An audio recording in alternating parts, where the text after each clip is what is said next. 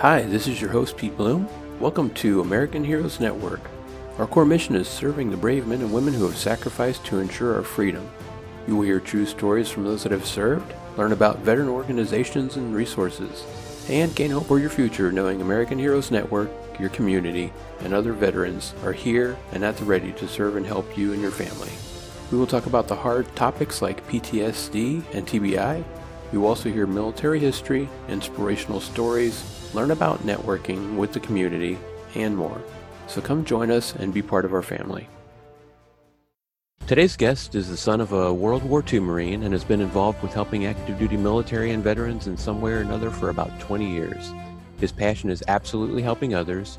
He's the founder and president of Military Java Group. I would like to welcome Matt Phillips. Matt, good morning, and how are you doing today?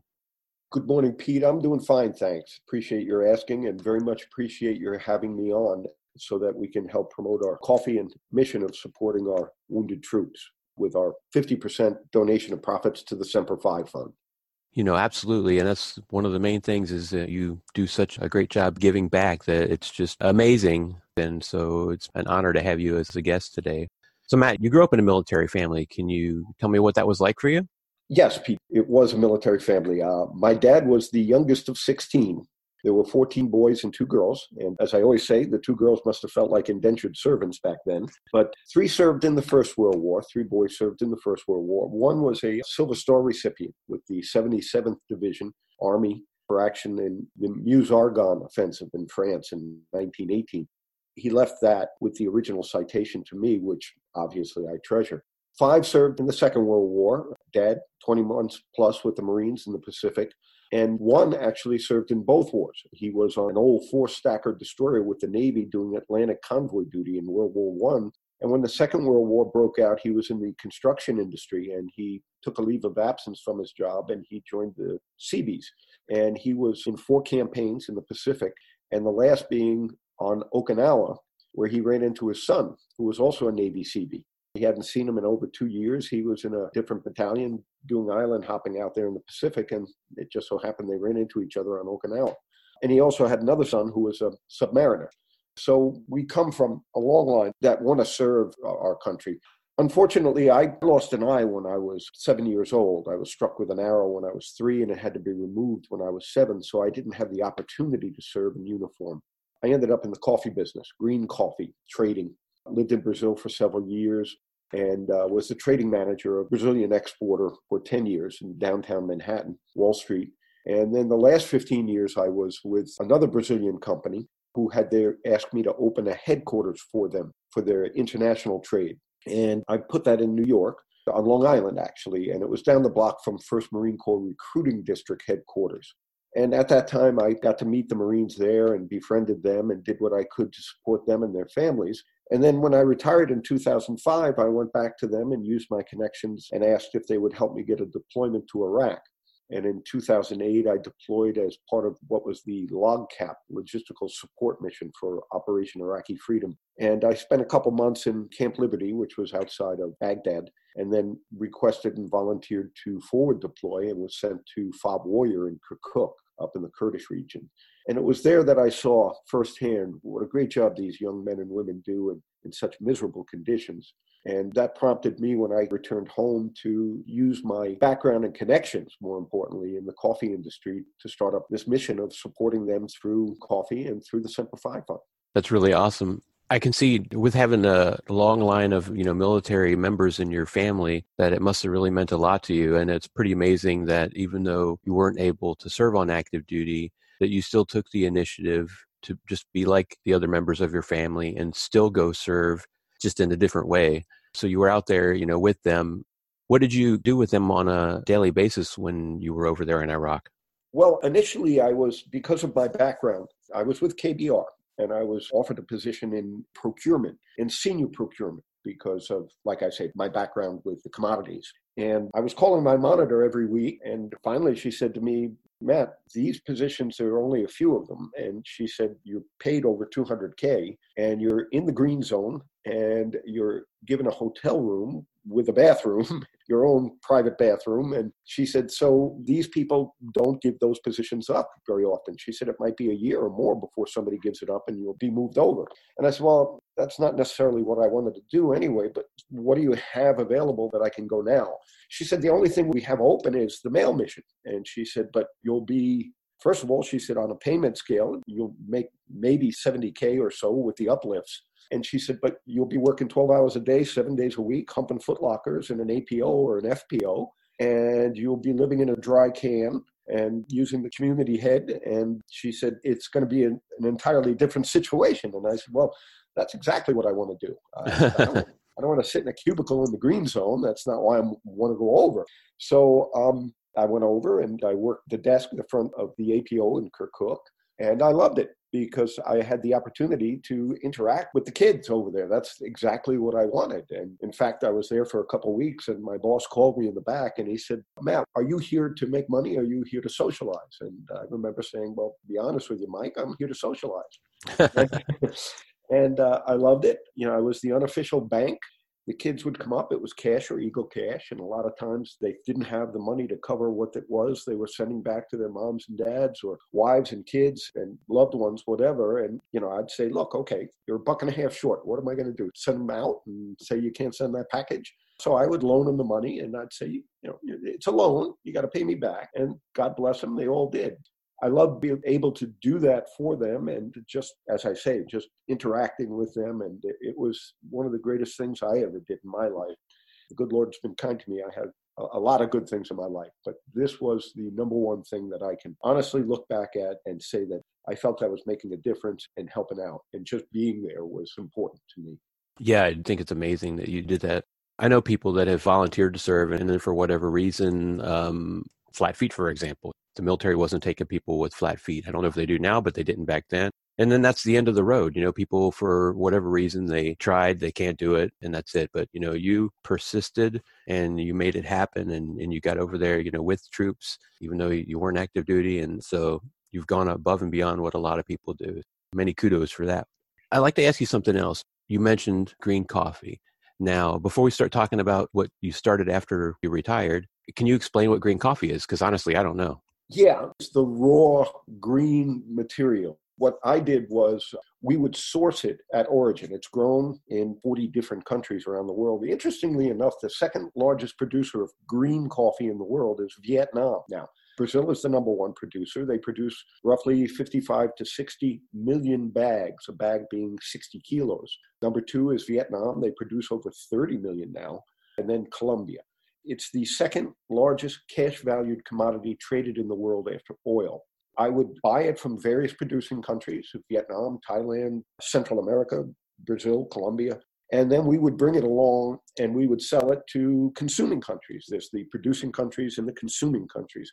We would buy it from the producing countries. We would hedge it in the futures market using options, hedge the currencies and so forth, and then bring it along and sell it to the Nestle's of the world, when I was handling the Franco Perez book, as it was called, and we were the global headquarters, we would sell it to Europe, Israel, Scandinavia was one of our big markets, but we would be buying it from all of the various producing countries and then selling it as the raw material, which then the roasters would purchase and roast and package and sell it, put it on the shelf in the supermarket. Gotcha. Okay, that makes sense. It's just, you know, not being in industry, I'm not familiar with the term, and a lot of people are probably not. And it's always nice to learn those little interesting facts. So thank you for explaining that. Now, you obviously, in just talking there, you know, we can see the, the wealth of the experience that you have in the coffee industry. So at some point, then you decided, you know, after going over there and being in Iraq and serving alongside of people that are active duty and that you wanted to make a difference. You wanted to help. So then you created the military Java group so, can you tell us about that and the brands that you created to go with it?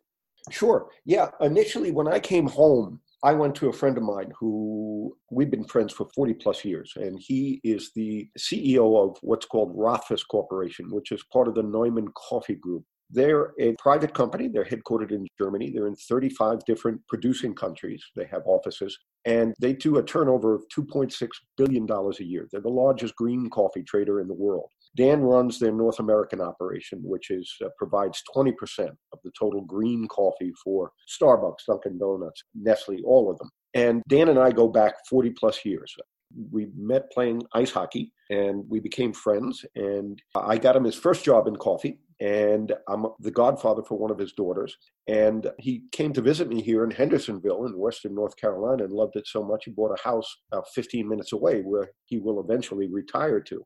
So Dan is a real patriot. And I went to him and explained what I wanted to do. And he said, Matt, we will support you. And it's a fantastic situation. Quite frankly, I couldn't do this without him because, first of all, the amounts of monies that are involved are enormous. At one point, I owed him $375,000 but he believed in what we were doing and so he wanted to assist us which does two things. I mean at first it shows people that we're not a basement and garage operation. We have this 2.6 billion dollar company behind us which gives us a great sense of credibility within the marketplace and to the, the buyers that we can deliver the product. And the product we're going to deliver to them is going to be the top quality.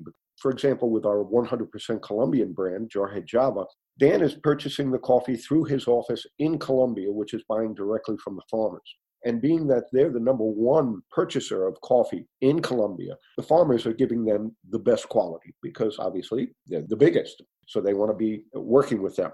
So we started with the Jarhead Java and we went to MCX and we were fortunate in being able to get a trial run with them. And we were told by them that we needed to sell 60% of the product on a trial run within 60 days. And we sold 70% in 30 days, and we had sold 100% in the 60 days. So the quality was accepted, the packaging, it was marine centric. The Marines love it. We've increased sales now on a regular basis. We still continue to accelerate the sales.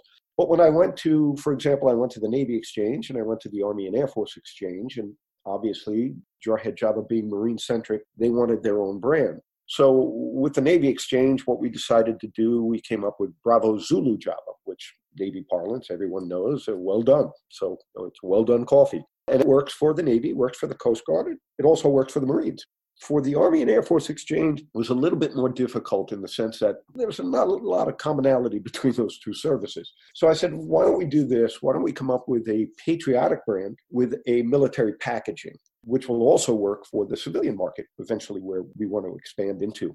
And so we came up with Stars and Stripes Java. And uh, I said, let's put the American flag on the front of the packaging, the muted flag that's worn when deployed, and we'll reverse it so that the star field is facing to the right, which is proper flag etiquette. The star field always has to be moving forward.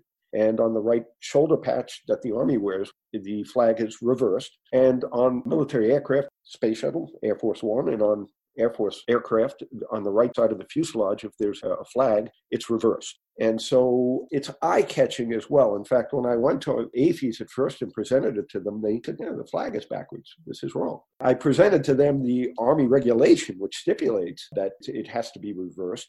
And I showed them pictures and so forth. And it took a while because at each level it would go up to where they were presenting it to their bosses. It always came back to me that they keep saying, you know, it's backwards. And I said, well, Again, it's not. And I said, we have on our package, I made sure we put on the, the actual package that our flag is always advancing. But I said, you know, you keep coming back to me saying that the people look at it and grab the bag. And I said, that's marketing 101. The whole object of the exercise is to get people to look at it and it catches their eye. So eventually they saw things my way. And so we're in the process now. We were approved, the quality was approved packaging finally was approved. And we're in the process of working with them to get into their system so that we'll do a 60 store trial run, which will be upcoming. So we're excited about that. That's basically how things worked out. And now we feel we have all the service branches covered. And we also have a brand in Stars and Stripes Java that civilians can recognize because I'm sure that 99% of the civilian market out there, if they saw a Bravo Zulu Java, they would not have any idea what a BZ was. Yeah, you know, all three of those brands, I love them. I think that the names are great and they are appropriate for their different markets. So you've done very well in that. It's like really good for everybody, military, civilian.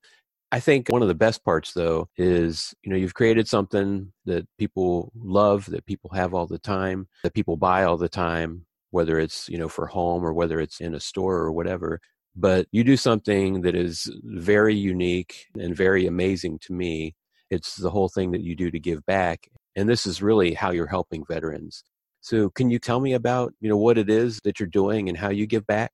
Well, you've made a very good point there, and this is one of the things that's recognized. When I first went to the Semper Fi Fund, and firstly, they're a fantastic organization, and they were started up in 2003 and uh, 2004 by the wives of three Marine officers who were involved with the invasion of Iraq, and one of them, Karen Guenther, was the nurse out at Camp Pendleton and she saw these young kids coming home banged up and many of them didn't have the financial wherewithal to even afford to have family come to visit them in the hospital out there. And so she went to general mattis who was the commanding general of 1st marine division at the time and she said they would like to start up a fund to help these kids. And he gave it his blessing and to this day he still is a huge supporter of the semper fi fund and we fast forward to today, and they've raised over $210 million they give 94% back.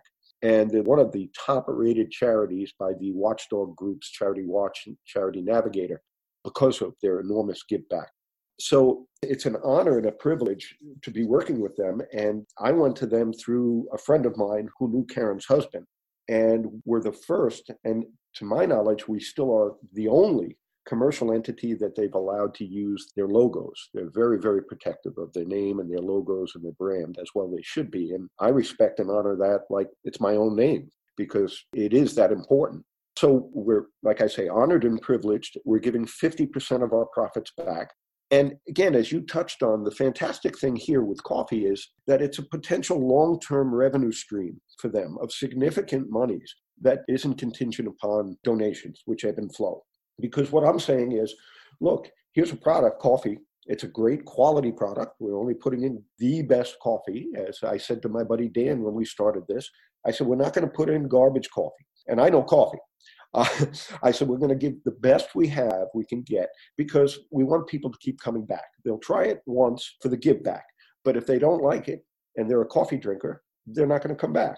So we're giving a great quality product and the Semper Fi Fund is a fantastic, fantastic organization. So it's a real win win, uh, particularly with the exchanges and the commissary, because again, those monies that are being made, and they're making a good profit off it, is going to the MWR fund. So it's a win win. The other thing that I want people to know, and I think it's important, is that the good Lord's been kind to me. I am by no means a wealthy individual, but at my age, I'm 66. I'm content with sitting out on my deck with a decent bottle of wine, a good book, and my two dogs. And so I'm not looking to keep my 50%. My 50% is going to be given back into for advertising. And also, what I want to do is set up something where I can help out. What I've come across during this journey is there's so many great little funds out there that don't have the power that the Semper Fi Fund does with the people that are behind it, that do bake sales and golf outings and really work hard to help and I'd like to be able to assist them. The other thing that I've done is I've already gone out and set up a trust fund. I have no one in my family, I'm by myself. And so when I go, I want to be sure that this continues. So I've set up a trust fund whereby 50% of the gross profits will go in perpetuity to the Semper Fi Fund. And I've set up a chain where there'll be people who will take care of it. But the requirement is that 50% of, and again, gross profits, which is important, go to the Semper Fi Fund in perpetuity. Wow, that is a really big give. You're saying that for the life of this thing that you created and for your life, you're going to make sure that the veterans are being taken care of through giving to the Semper Fi Fund. And as you said, they're a great organization. I definitely heard about them, and I think they're amazing as well. It's just really incredible what you're doing. And I hope that you're an example for many other organizations to think about what giving really means and actually take it very seriously because there are so many you know veterans and their families that could really you know use some assistance. So matt i have another question for you. You told me about where you live. So how do you really connect with people from way up there on that mountaintop? Well yeah um, like i tell people I, I work more now than i did when i worked and i haven't taken a penny and you know it's not about that but you know, fortunately, things are such that, you know, electronic uh, social media is there and the internet and what we're doing. I tell people when I used to fly, you know, a lot of the young people today don't understand. I remember my first time I went down to Brazil. It was like 1984 uh, when I was moving down there to live for a couple of years. And the company had a policy where if you traveled more than, I think it was five hours, you could go first class. And my girlfriend walked me to the gate There was no security. There was nothing checked. Uh, I got on a 747, the old ones with the spiral staircase where they had the piano lounge upstairs. And uh, nowadays, it's a chore to travel. It's like getting beat up going and coming. So I try to avoid it, although I'm up to um, Annapolis a lot because we're partnered with Navy football and with the coffee served in the chow hall there at King Hall. So I'm obligated to go up there. And, and I was recently at the Pentagon because the DoD concessions there were interested. And I just received all the paperwork that I got to go through, and we were approved. So we'll be selling at the Pentagon concession area. It's called a rover program. Uh, you're in for two weeks and out, and then you move around and you're in various locations there. But we're excited about that because even the promotional aspect of having 26,000 that are in and out of the Pentagon every day, and they're all active duty, retired, or former military, or working for the military. So the demographic is exactly who we're looking to get. But Pete, I try to avoid traveling, although I do understand and recognize that at times I've got to go and get my butt on a plane. And we were recently at, uh, we have a suite one time a year for a home game because we're partnered with Navy football. So we were recently up there, or saw a great game. And we had some great people in the suite with us. We had uh, General Conway, the 34th Commandant of the Marine Corps. He and his wife are on the board of directors of the Semper Fi Fund, and he was with us uh, Lieutenant General Toolan, Lieutenant General Sattler, both USMC retired, uh, Vice Admiral Cullom, who was the former N4 and chaired the oversight committee for both DECA and the Navy Exchange, was with us with his family. So we had a great time, and Dan and Jenna from Rothfos were with us. But again, I think it shows the level of support we have at the senior levels of the military. But we had some young men from the um, Wounded Warrior, Marine Wounded Warrior Regiment, who were with us as well. And we loved having them with us because that's what it's all about. It's about them and, and helping them. So we loved having them with us. And in fact, they brought us down on the field in the fourth quarter, and we were in the end zone when Navy scored one of their touchdowns, which was really, really neat being there and being on the field and having these young men from the Wounded Warrior Regiment with us there on the field. One of them said to me, it was, I mean, he was all of 19 years old, God bless him, but he said this was one of the high points in his life. And I said, Well, son, you've got plenty more coming. So it really was special. Wow. So you do still get out and about and have to uh, travel and promote and, and all that kind of stuff. So that's great. And hopefully uh, at some point, you know, we'll be able to run into each other in person. And I'd love to hang out with you for a while and have a cup of coffee, if you will. well, for sure. And, and the door's always open here. If you're in Western North Carolina, come on out, hang out on the deck, and we'll give you something a little stronger than some coffee as well. awesome. That's great. So, Matt, if you had to give transitioning military or veterans or spouses some advice, what kind of action items or life advice would you give them so that they could be successful? The one thing that I have seen, the thread that goes through all of my friends that are veterans that have transitioned, is the biggest thing that I see for them is their ability to adapt to the civilian mindset within business organizations where they're used to a structured environment. Everyone in the organization is following orders. Everyone in the organization knows what they're doing. They have a mindset that is targeted to what they need to have done and to get it done, get it done right, get it done as soon as possible. In the civilian world, it's a little bit different. The structures, not all, and again, I don't want to paint everybody with a broad brush, but by and large, what I've noticed, particularly in my business, it was trading. So at the end of the day, you made money or you lost money, and it was black and white. And so it was everything had to be done and it had to be done right and had to be done right away, which to a certain extent, I don't want to try to equate the two because in the military, we're talking about lives. In my business, trading, it was money, and money comes and goes. Lives are something that are precious. But there's an ambiguity in a lot of the businesses that are on the civilian side where eh, there's a laissez faire attitude, so to speak. And it's difficult, what I've noticed with my friends, it's difficult for them to understand and to adapt to that kind of environment. And they have to be careful because they can't come in with guns blazing because that's going to set people the wrong way in terms of what they see from the military side. So that's the hardest part that I've noted I have a good friend of mine, uh, Lieutenant Colonel Jeff Stevenson, who's coming to visit today with his family. They're going to go over to the Biltmore because they do that at Christmas. And we've sat and talked about that, how difficult it was for him to walk in the first time he walked into the business where he was at. And it was a real adjustment period for him to be able to kind of take it down a few notches so as to be able to understand and recognize and realize that the level of intensity that's there in the civilian side is not what's there in the military side. And it was difficult for him to adjust to that. If I was to say one thing to those that are transitioning is understand that it's a different environment and adjust to that environment. You know, that is such an accurate statement. Here's the thing, you know, when people transition and, and like you're saying, you know, they're used to one thing, they're used to following directions, and then they get out and companies are completely different. Well, there's something they should take into consideration when they do get out. And it's really taking the time to do the research about where they're going and not just jumping into something because there are a lot of companies out there that are military friendly so it'll still feel like having that military family. And, you know, they have veteran programs, they mentor them, they help them with the transition, they help them to not be too fierce when they come in there, telling them to, hey, you can't go barking orders, you know, you have to say please and thank you and all this kind of stuff now. So just the simple stuff.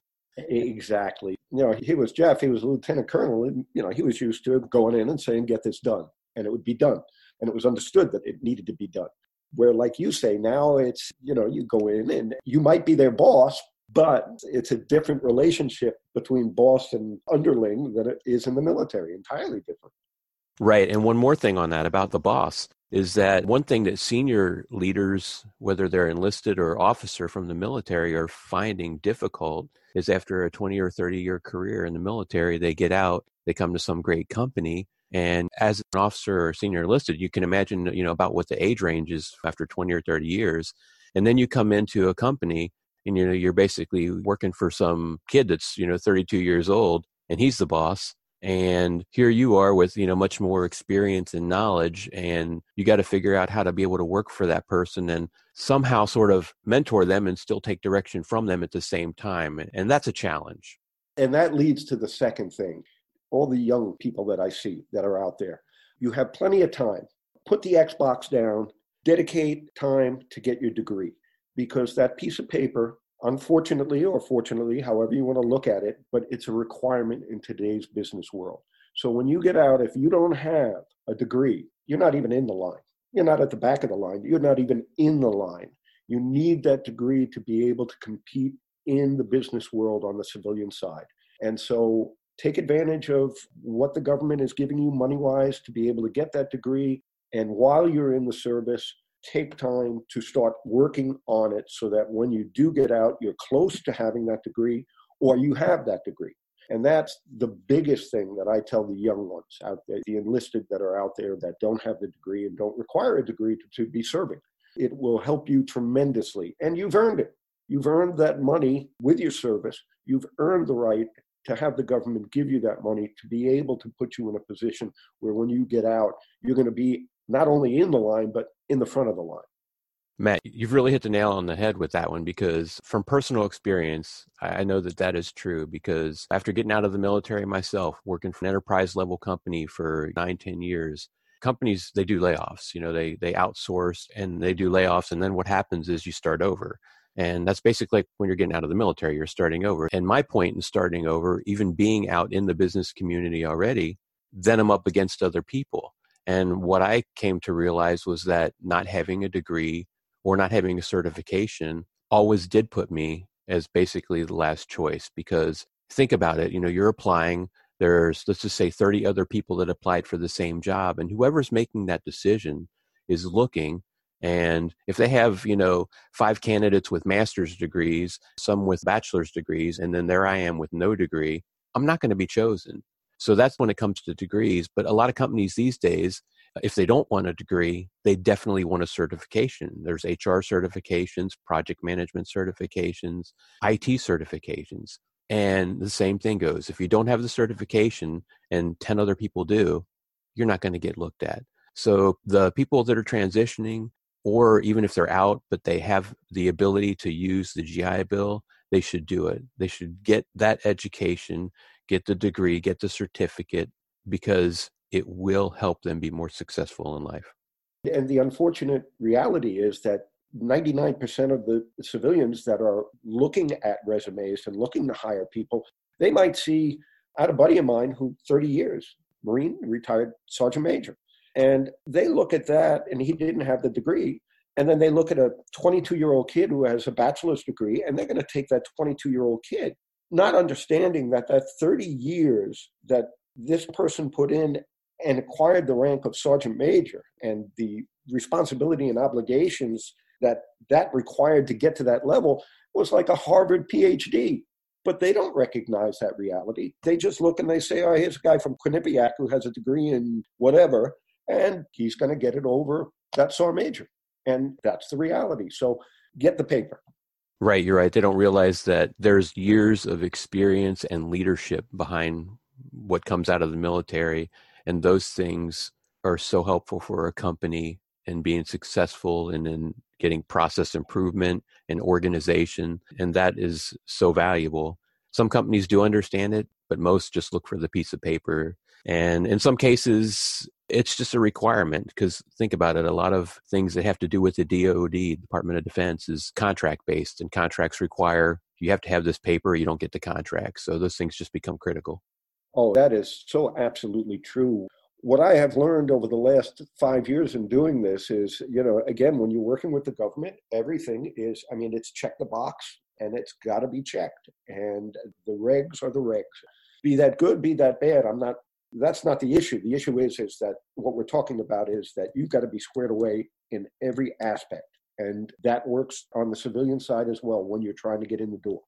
So, Matt, there's one last thing I'd like to say before we end this thing, and it's if you like coffee, this is great coffee to buy, great tasting, and the give back is 50% to the Semper Fi Fund. It makes sense.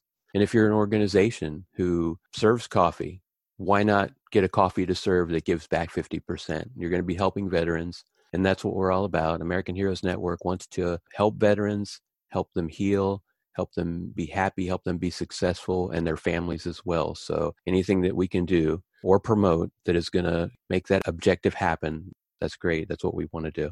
Thank you, Pete. And that's what I say to people. Uh, Look, if you're buying coffee for home, for your police station, for your firehouse, if you're in a position where at your company, your company is purchasing coffee for its employees, cafeteria, and you support our military, is your current supplier donating 50% of their profits to help our wounded troops from all service branches? Because the Semper Fi Fund is not just strictly Marine, Initially, it was, but they've changed that, oh, a good 10 years ago or so, I think it was, where now every service member from every branch of the military is helped. So if you are purchasing coffee, why not purchase from us?